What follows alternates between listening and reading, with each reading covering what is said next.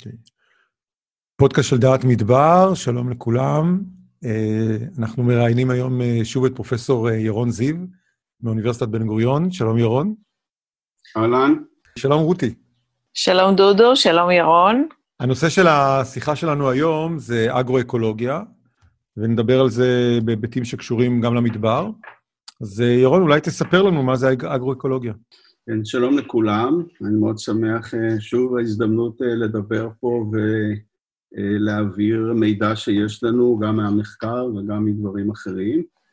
אגרו-אקולוגיה זה תחום שהיום מתפתח מאוד מאוד בעולם וגם בישראל מהר מאוד בשנים האחרונות, והוא עוסק למעשה ביכולת של לקיים פעילות חקלאית מיטבית, מרבית, ייצור מזון כמה שניתן, אבל תוך הקטנה השפעת השלילית של הטכנולוגיה אה, וכל ההתפתחות המודרנית שהביאה בצידה אה, פגיעה בסביבה. בעבר, כאשר דיברו על אגרו-אקולוגיה, לפחות חקלאים לפני 20 ו-30 שנה, הם דיברו למעשה על שימוש של עקרונות אקולוגיים לגדל חקלאות, לייצר יותר חקלאות, לגרום למצב שיש פחות תחרות בין הצמחים ולכן יש תוצרת גבוהה יותר וכל מיני uh, תהליכים כאלו. עם השנים ועם הלחץ המאוד מאוד גדול, שנזכיר אותו מן הסתם עוד מעט, אז התחום הזה השתנה, והיום באמת מדובר על שמירה על מגוון ביולוגי צמחים, בעלי חיים טבעיים, בתוך מערך של שדות, וניסיון לקיים את שניהם כאשר כל אחד אה, נהנה, מין ווין ווין בין סביבה מצד אחד וחקלאות מצד שני. אז אם אנחנו מדברים על הקושי שיש עם שדות חקלאיים באזורים מדבריים בגלל המלאכה של הקרקע, שבסופו של דבר באזורים שהם ספר מדבר יכולים גם אה, לגרום לתהליך של מדבור? האם האגרו-אקולוגיה גם מתייחסת לנושא הזה, של המלאכת קרקע, או שימוש בחומרים מתאימים יותר לעיבוד? אה, אגרו-אקולוגיה זה נושא גדול מאוד, הוא רחב. למעשה, כל מה שתוכל להראות, או כל מה שנופל תחת המשבצת הזאת של שמירה על הסביבה, למשל, הסביבה של הקרקע, הבריאות של הקרקע, הזכרת המלאכה, pH, יש uh, כל מיני uh, דברים נוספים, ירידה בכמות אורגנית, העלאה של uh, זרחנים וכולי, תוך כדי שמירה על החקלאות, החיבור של הסביבה מצד אחד וחקלאות מצד שני, אתה יכול להכניס את זה מתחת לתחום הזה שנקרא אגרו-אקולוגיה. הוא מאוד רחב ויש לו הרבה מאוד כיוונים. כמובן שהוא בא לידי ביטוי בצורה מאוד מאוד רצינית ומשמעותית עם קבוצות של אנשים ואגרונומים ואנשי סביבה, בעיקר באזורים שיש קונפליקט מאוד מאוד גדול בין החקלאות, בארץ הנושבת, לבין הסביבה והפגיעה במגוון הביולוגי, אבל זה כולל גם אזורים שהם אזורי ספר מדבר. אם אנחנו לוקחים את האזורים של שפלת יהודה הדרומית, צפון הנגב, מערב הנגב, אזורים שבמקור היו אזורים אה, אה, מדבריים, ואזורים שבהם לא גידלו חקלאות, והיום ניתן יותר לח... לגדל חקלאות בגלל טכניקות, גידולים מותאמים יותר, וחלק מהמקרים גם הוספה של מים. הקונפליקט הזה חודר והוא רלוונטי גם למדבר ובעיקר לספר המדבר. מעניין אותי להבין את השם, אגריקלצ'ור ואקולוגיה ביחד. זו תופעה שמדוברת, והאם היא קיימת בכל העולם? כן, קודם כל, השם באמת נקרא, כמו בעברית, אגרו-אקולוגיה, קוראים לזה אגרו-אקולוגי. השם הזה הופך להיות, והפך להיות בשנים האחרונות, והוא יהיה עוד יותר פופולרי בכל העולם. אה, יש כבר כנסים, יש היום מחלקות, יש פקולטות באוניברסיטאות מובילות בעולם, שנקראות Faculty of, או School of Agroecology, התחום הזה מאוד מאוד מתפתח, והוא באמת אה, תחום שכמו שהקדמת ואמרת, מנסה לחבר את הסביבה עם, עם גידול חקלאי, כי למעשה אנחנו נמצאים בשני הכוחות, אולי הגדולים ביותר על פני כדור הארץ. מצד אחד, ברור לכולנו שאנחנו חייבים להגן ולשמור על מערכות אקולוגיות מתפקדות. אנחנו חייבים אה, לקיים אה, מערכות של מים ומערכות של אוויר ומערכות של נוטריאנטים ומרזור של כל מיני חומרים, כדי לשמור, בין השאר, אם לא בראש ובראשונה, על האדם, כי זה האינטרס שלנו. אז מצד אחד העולם מבין כמה חשוב לשמור על מערכות אקולוגיות, כמובן לנוכח המשבר האקלימי שפוקד אותנו. וזה תחום מדעי שלא צריך לציין אותו, אנחנו מכירים ויודעים אותו. אז זה דבר חשוב מאוד, ואנחנו יודעים שאי אפשר לשמור על הטבע עם אה, שמורות עציץ קטנות, והן לא נותנות את אותם תפקודים שמאפשרים בגדול לשמור עלינו. מצד שני, כשאנחנו מסתכלים היום על, אה, על הטבע שלנו, אז למעשה הטבע הולך ומצטמצם בעיקר באזורים יותר עשירים על פני כדור הארץ, אבל זה נכון גם במיקרו כשמסתכלים על מדינות כמו ישראל, באזורים שהם אזורים שיש בהם אה, הרבה טבע, גם מגדלים בהם חקלאות. כלומר, אותו שטח, או הרבה שטחים שאנחנו רוצים אותם לטבע ולקיום מערכות אקולוגיות, הם השטחים שבהם האדם מגדל חקלאות. ונוצר פה קופליט בלתי רגיל. למעשה, כשאנחנו מסתכלים על שמירת טבע היום בעולם, הגורם העיקרי לפגיעה בטבע, וכתוצאה מכך למשבר האקלימי שאנחנו מכירים, זה חקלאות. חקלאות היום תופסת כ-40 אחוז מכלל השטחים הטריסטריאליים, השטחים על פני כדור הארץ, ובתוך זה אם אנחנו מוסיפים גם אה, שדות מרעה והשפעות עקיפות, זה אפילו יותר מ-40 אחוז. וקשה מאוד לשמור מצד אחד על טבע, ומצד שני לקיים אה, חקלאות, מה גם שהיום אה, האדם עולה במספרים שלו, ואנחנו היום יש 7.8, 7.9 מיליארד, אנחנו צפויים ב-2050 שיהיה לנו משהו כמו תשעה, עשרה, יש כאלה אומרים יותר מיליארד אנשים על פני כדור הארץ שצריכים לאכול. דרך אגב, דבר מאוד מעניין, היום מראים, היום, בשנים האחרונות, שגם בעולם השלישי, פר אדם, כל אדם אוכל וצורך מזון יותר מאשר הוא צרך לפני 15, 20, 30 שנה. כלומר, הצורך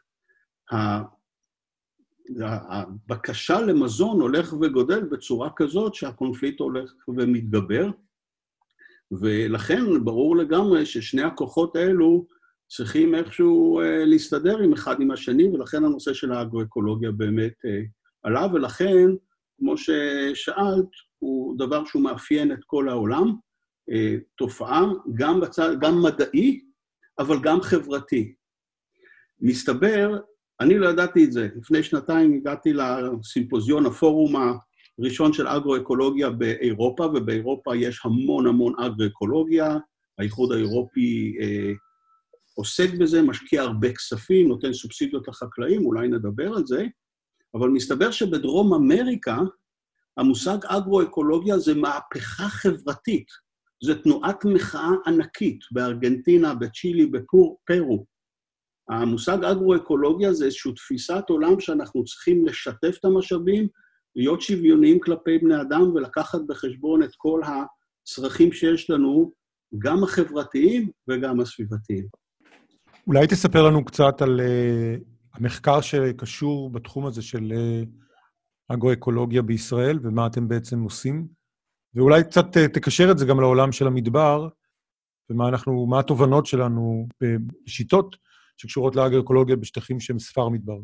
אז uh, באמת הנושא, כמו שאמרתי, של אגרו-אקולוגיה מאוד מתפתח היום בארץ, ואנחנו במסגרת המעבדה התחלנו כבר לפני 15 שנה, שנים לערך, uh, לגעת בנושא של uh, חיבור בין חקלאות לבין סביבה, ואנחנו באמת עובדים באזור שהוא אזור, אחד האזורים שעובדים, האזור העיקרי הוא אזור של שפלת יהודה הדרומית. אם אנחנו הולכים ומסתכלים האזור על בית ניר גלאון בצפון, ואנחנו יורדים לאזור של גבעות גורל, אה, צומת דביר, אה, להב, באזורים האלו. האזור הדרומי של השטח הזה הוא ממש אזור ספר מדברי, זה אזור של 200, 250, אולי 300 מילימטר גשם, בפירוש ספר מדבר, ואם אנחנו מסתכלים גם על הצומח ובעלי החיים, מדובר בפאונה ופלורה מדברית, או שבטח המקור של האבולוציוני הוא מדברי, כך שזה מאוד מאוד רלוונטי, וזה יהיה גם רלוונטי אם האדם כחלק אה, מהפעולות להרחיב את החקלאות על ידי העברה של אה, מים, זה יעבור דרומה משם, וזה להיכנס לתוך האזורים מדבריים. אם אנחנו מסתכלים על אזורים נוספים, כמו שהזכרתי קודם, אה, אזור מערב הנגב, שדה ניצן, ישע, מבטחים, אזור כרם שלום, אלו אזורים שממש יושבים בחולות בתוך בתי גידול שהם מדבריים לגמרי. והם היום מסוגלים לגדל חקלאות, כי יש להם מערכות השקעה ויש להם את כל המערכות התומכות שמאפשרות להם לעשות דברים שהאדם הפחות מפותח אה, לא יכול היה לעשות. כך שזה מאוד מאוד רלוונטי. אנחנו עובדים שוב בשפלת יהודה הדרומית, ואחד הדברים המאוד uh, מעניינים, אני משוכנע שכאשר אתם נוסעים uh, דרומה מהצפון לכיוון באר שבע, או מצפון דרומה לכיוון אה, תל אביב מבאר שבע, ואתם מסתכלים מערב ובעיקר מזרח, אתם רואים את האזורים החקלאיים, עכשיו זו תקופה יפהפייה, נורא נורא יפה, החיטה הירוקה מתחילה עוד מעט להצהיב, הקטניות, פשוט יפהפה. וכשמסתכלים באמת מזרחה, רואים הרבה כתמים טבעיים, משערים קוראים לזה, בתוך השדות החקלאיים. אני משוכנע שאם כל אחד יחשוב על ההסתכלות מזרחה, ההסתכלות, אם נוסעים מבאר שבע צפונה, ימינה, רואים באמת כתמים טבעיים כאלו, שהחקלאות בהם לא מתקיימת, והכתמים הטבעיים האלו, שוב קוראים להם נשארים, כי הם נשארו בתוך השטח הזה. הם נמצאים שם לא מכיוון שאדם החליט לשמור עליהם, אם הייתה אפשרות לחקלאי, בטח לחקלאי המודרני, היה לוקח את הטרקטורים הגדולים ומפנה גם את האזורים האלו. הכתמים האלו נשארו כי הם יושבים על שלוחות שיורדות מהרי חברון, והאזורים האלו יש בהם אה, סלעים. יש להם סלעים, בולדרים, וגם בתקופה העבר, מתקופת הברונזה והתקופה היוונית והרומית והביזנטית, לא הצליחו אה, לעשות חקלאות באותם משערים, באותם כתמים, זה יכול היה להיות אה, עשרה מטר על עשרה מטר, או לפעמים שטחים גדולים יותר, ככל שהולכים מזרחה, השטחים הולכים וגדלים, כי אנחנו עולים למעלה במדרון לכיוון אה, הרי חברון, והכתמים האלו כלואים בתוך מערכת של שדות, הכתמים הטבעיים האלו. והכתמים האלו בתוך מערכת שדות, מסתבר, אם אתם תחשבו על uh, סרטים שאתם רואים, ועל תמונות, וכל מיני טיולים בעולם, תזכרו שרואים את זה בהמון אזורים חקלאיים. או רואים שאיזה שדרת עצים, או שרואים איזה כתם טבעי של יער עם מטיילים באירופה, ואותו דבר יש לנו פה, יש לנו מאות, מאות כתמים טבעיים בגדלים שונים בתוך האזורים החקלאיים. והשאלה ששואלים באגרואקולוגיה, אה, שאלה מאוד שכיחה, זה האם ניתן באמת, האם יש איזו תרומה לכתמים הטבעיים האלו. זה נקרא land sharing, שיתוף של קרקע. האם באמת הכתמים האלו ניתן לשמר אותם ויש להם משמעות מבחינת הסביבה הטבעית, מבחינת המגוון הביולוגי, או שהם סתם כתמים כאלו קלויים בין השדות וזה ממש לא משנה אה, מה נעשה. אז הכיוון הזה של אגרואקולוגיה זה מה שאנחנו בודקים בשפלת יהודה הדרומית. כולל באזור להב דביר, באזור שהוא אה, ספר מדבר אה, או ים תיכוני יובשני כבר לקראת המדבר, וזה מה שאנחנו שואלים, האם אצלנו, במערכת הזו בישראל, ויש לי קולגות ששואלים אותו, אותה שאלה באזור של אה, עמק חרוד ועמק החולה ובאזורים נוספים, האם האזורים האלו יכולים להוות איזשהו יתרון לאותה גישה של אגרו-אקולוגיה? כלומר, land sharing, שיתוף קרקע בתוך שטח כולל כחלק מהחיבור של אה, סביבה, שמירת מגוון ביולוגי, עם קיום חקלאות, והאם ניתן להגדיל תרומה של אותם כתמים למגוון ביולוגי במידה ונפעל נכון יחד עם החקלאים ביחד. אז זה בשפלת יהודה הדרומית, זה מה שאנחנו עושים. ולמעשה, מה שאנחנו כבר אה, אה, יודעים אחרי כמה שנות מחקר טובות, שאם אנחנו מסתכלים על הכתמים האלו, הטבעיים, בתוך השטחים החקלאיים, מוצאים עושר בלתי רגיל, זה ממש מרגש. עושר מדהים של מגוון גם צמחים וגם בעלי חיים של קבוצות שונות, בתוך הכתמים האלו. ואני בהתחלה, כשהסתובבתי בשטח, חשבתי, כלום, מה כבר כתם של עשרה מטר על עשרים מטר יכול בכלל להציע מבחינת מגוון הביולוגי?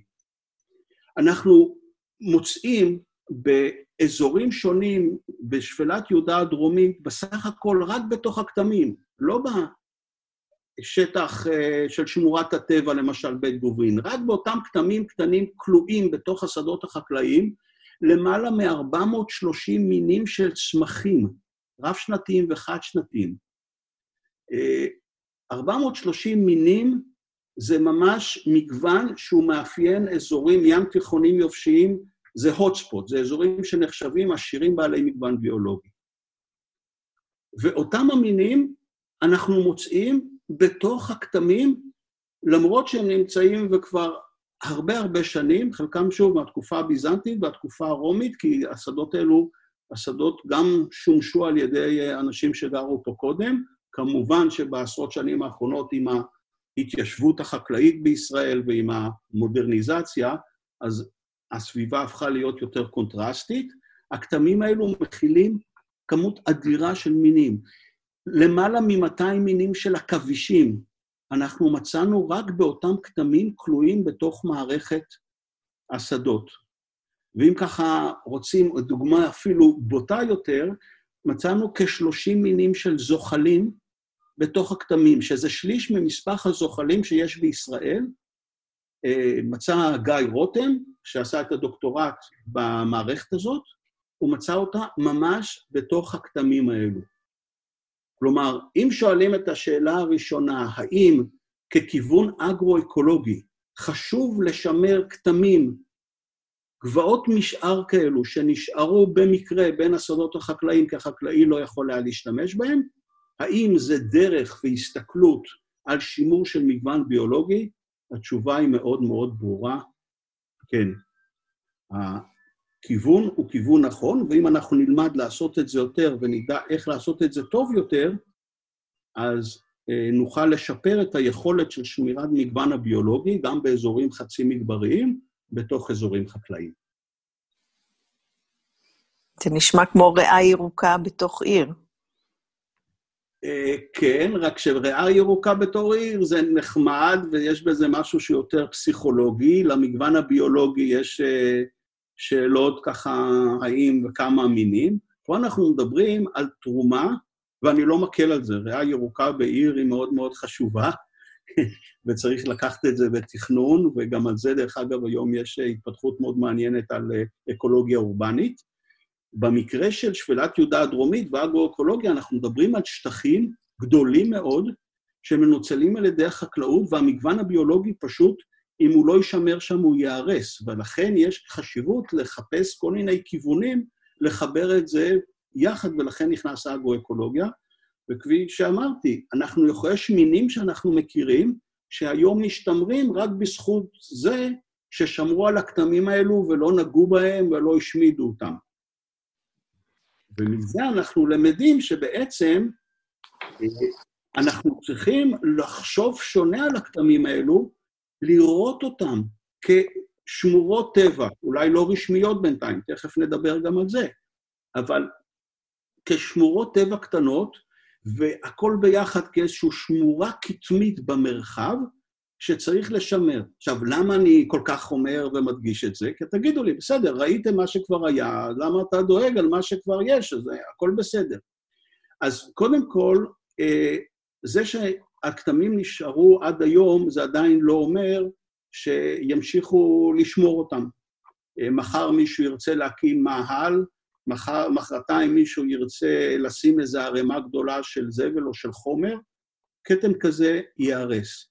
אבל יותר מזה, צריך לזכור שגם הטכנולוגיה והמכניקה משתפרת, והיום אם טרקטור לא יכול להזיז איזה אבן, מחר הוא יוכל להזיז את האבן הזאת. כלומר, אם אנחנו היום מבינים שבגישה אגרו-אקולוגית שימור של שיתוף שטח, אותו land sharing, היא גישה חיובית מאוד ומשמעותית לשמור על מגוון ביולוגי בסוד, בתוך שדות חקלאיים, אנחנו צריכים לעשות את השינוי החשיבתי הזה, ואולי אפילו הסטטוטורי מבחינה חוקית, ולשמר את כל הכתמים, כי מחר אולי הם לא ישתמרו. זה כמעט כמו להגיד, אולי כדאי אפילו לייצר פינות כאלה, במידה ואין, ובמידה וכבר הם אולי נחרבו על ידי אותם טרקטורים, ואולי זה מה שישמר באמת, כמו שאמרת, שמורת טבע מלאכותית, אבל שמורת טבע חשובה. מעולה, ואת לוקחת אותי לשלב הבא. מכיוון שאחרי שאנחנו למדנו, ואנחנו עדיין לומדים את החשיבות של הכתמים האלו, ומה הם נותנים לנו מבחינת השמירה על המגוון הביולוגי העכשווי, אנחנו יכולים ללכת לשלב הבא ולהגיד, אוקיי, יש לנו מערכת, היא יושבת טוב מאוד בכל, בתוך התחום החדש הזה המתפתח של אגרו-אקולוגיה, עושים את זה בכל העולם, מה הלאה? אז אחד מהדברים, למשל, וזה מתחבר למה שאלת אותי, זה בעצם לעשות עבודת ניתוח אקולוגית, שאנחנו יודעים לעשות אותה לא רע עם GIS ועם חישה מרחוק, ולהגיד, אוקיי, איזה כתמים הם כתמים חשובים יותר, במרכאות, חשובים, אני אגדיר לצורך העניין, יש בהם מגוון ביולוגי גבוה יותר, ויש בהם יותר מינים נדירים או מינים בסכנת הכחדה, כלומר, כתם מסוים כזה, אם נשמור אותו, הוא ישמור לנו יותר מאשר למשל כתם אחר. ויש לנו את היכולת המדעית לעשות את זה, וזה מה שאנחנו באמת עושים. אנחנו מאפיינים כתמים לפי המרכיבים הפיזיקליים, האביוטיים שלהם, והמאפיינים הביוטיים שלהם, צומח בבעלי חיים, ובונים רשת, על ידי תיאוריה שנקראת תיאוריית רשתות, בונים רשת שמנסה ומסבירה מה חשוב יותר ומה הגורמים שמשפיעים, אולי אפילו מעכבים מגוון ביולוגי גדול יותר. ומזה, בדיוק בהמשך לשאלה שלך, אנחנו יכולים לבוא ולהגיד, בואו, קחו את הכתם הזה, תשמרו אותו. פה, בהמשך, אם תהיה את האופציה, בואו נשמור על שדה החקלאי או לא ניקח שטח של שדה חקלאי, אם זה בסובסידיה ממשרד החקלאות, או אם זה על ידי הרצון של החקלאי מתוך הבנה שחשוב לו, כי אחת השאלות, למה בעצם זה חשוב לחקלאי, נדבר גם על זה, אז לקחת, לשמור על שטח, ובאופן מלאכותי ליצור מעבר ותנועה בין כתם אחד לכתם שני. עוד דבר שהוא ממש מתחבר לזה, זה שהייתה תפיסה חקלאית, ואני יודע את זה כי אבא שלי, כשהוא שומע ואני מספר לו על אגרו-אקולוגיה, הוא אה, מתקרקם, הוא ככה חקלאי של פעם, וכשאני מספר לו שהיום שומרים על כל העסבונים ועל כל הצמחים בתוך אגני הניקוז, בתוך הוודיות, פעם זה היה אחרת. פעם כחלק מפרקטיקה חקלאית טובה, היו עוברים באזור הוודיות, בטח בגדה, ומשמידים את כל הצמחים, כי שם נמצאים המזיקים, כי חשבו רק על המזיקים. לא חשבו על המאביקים, ולא חשבו על האויבים הטבעיים, ולא חשבו על אותם בעלי חיים שבעצם אה, עוזרים לחקלאות יותר מהמזיקים שמשפיעים לרעה על החקלאות. ואם אנחנו יכולים היום גם להוסיף כתמים כאלו, כמו שאת אה, הצעת אותי, אבל גם נבין ונדע מה מערכת הוודיות שם, והשמירה עליהן אה, עוזרת לשמירה על המגוון הביולוגי, אז אנחנו יכולים לקבל בתוך מערכת החקלאית הנתונה, בלי שפגענו בחקלאים, ואפילו החקלאים שותפים לתוך זה, פתאום אנחנו יכולים לקבל שמירה על מגוון ביולוגי גבוה יותר, כאשר זה ווין ווין. רק מרוויחים, לא מפסידים. וזו באמת הגישה, לשם אנחנו הולכים. איזה דוגמאות מתקיימות בארץ היום, שאתה יכול לספר לנו על, על, על מה שאתם עושים? כן, אז אני אתן לדוגמאות אה, ממש מהשטח שלנו, כי אנחנו, כמו שסיפרתי קודם, עובדים על השטח הזה כבר אה, כמה שנים טובות. אז קודם כל, דוגמה אחת של עבודה משותפת זה עם מצע אזורית יואב, ובצורה כזאת אני מקווה שיותר ויותר מדענים אה, יעבדו עם ראשי מועצות נוספים. מועצה אזורית. יואב, ראש המועצה היא דוקטור מתי צרפתי ארכבי, שהיא, גם יש לה דוקטורט בגנטיקה של צמחים, כך שהלב שלה הוא בביולוגיה, והיא רואה הרבה דברים מנקודת מבט גם מדעית. ויחד איתה, עם המועצה שלה, עם החקלאים, עם הוועדה החקלאית, עם גופים, רשות הסחף, והגופים הגדולים שמנהלים את הגידולי שדה, יצרנו פורום אגרו-אקולוגיה. בפורום אגרו-אקולוגיה של אוניברסיטת בן גוריון, גיא רותם ואנוכי, האחראי על נושא של סביבה וחקלאות במועצות האזוריות, במרכז המועצות האזוריות, מתי כראש המועצה ועוד אנשים נוספים, ויחד עם חקלאים יצרנו פורום של כ-40 איש, עברנו מיישוב ליישוב באותה מועצה, מועצה אזורית יואב, והעברנו שאלונים כולל סיעורי מוחות. מה החקלאי רוצה לראות, הן מבחינה חקלאית והן מבחינה סביבתית. ויצרנו, וזה מה שיפה באגרואקולוגיה, שמצד אחד יש לזה את הצד המדעי, אבל מצד שני יש לזה את הצד החברתי, באמת מרגש. זה מחמם את הלב לראות כמה החקלאים הם בתוך העניין הזה. תמיד יש את הדאגה שהחקלאים רואים את אנשי הסביבה כאויבים, כי הם רוצים לקחת מהם את השטחים הטבעיים, שיהיה הכל אה, למגוון הביולוגי. אבל זה ממש לא ככה. אנחנו פגשנו אנשים מחויבים גם לסביבה וגם לחקלאות, ובפורום הזה בנינו מערכת שלמה של חשיבה, הנחיות, ולמעשה מהפורום הזה, שמומן גם על ידי קרן נקודת חן של יד הנדיב, עשינו, שוב, פגישות וסיורי מוחות עם התושבים ועם החקלאים, ימי עיון, כתבה, וכתוצאה מכך היום התוכנית החדשה הסטטוטורית של מועצה אזורית יואב מבוססת על גישה של שטחים פתוחים ואגרו-אקולוגיה, כאשר הרעיון להגדיר את אותם הכתמים שסיפרתי לכם על החשיבות שלהם ככתמים שהם נשמרים על ידי החקלאים עצמם. ומסתבר שהחקלאים בעצם רואים את הסביבה לא כאויב חס וחלילה, כי חלק מהחקלאים היום מתפרנס תיירות חקלאית, צימרים, שפלת יהודה הדרומית, בית גוברין, להב, דביר, עם כל הכלניות, אה, אה, דרום אדום, זה מקור פרנסה.